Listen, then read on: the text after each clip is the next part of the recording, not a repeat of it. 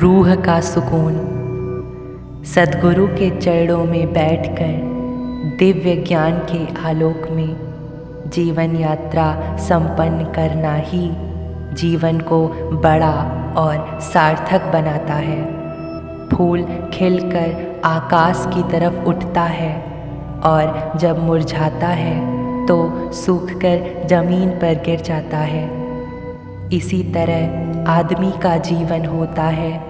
तो आकाश की ओर उठा हुआ होता है। जब मर जाता है तो मिट्टी में गिर जाता है।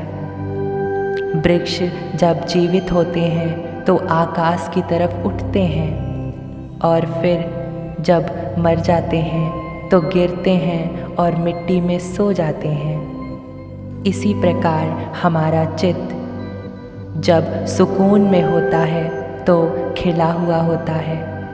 आकाश की ओर उम्मीदों को तलाशता है। दूसरी ओर दुख या अशांति जब हमारे चित्त में होती है तो आदमी का हृदय पत्थर की तरह हो जाता है।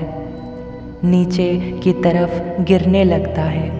जब इंसान दुख में होता है तो हृदय पर हज़ारों मनों का बोझ होता है। फिर ज़मीन भी नीचे की ओर उसे खींचने लगती है। इसलिए दुखी आदमी मरना चाहता है।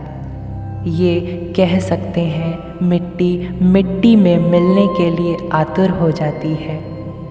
स्पष्ट है कि सुकून में विकास और उन्नति है। सुकून शरीर का नहीं, बल्कि रूह का विषय है। केवल देने में है। त्याग में है दूसरों की सेवा में और मदद में निहित है।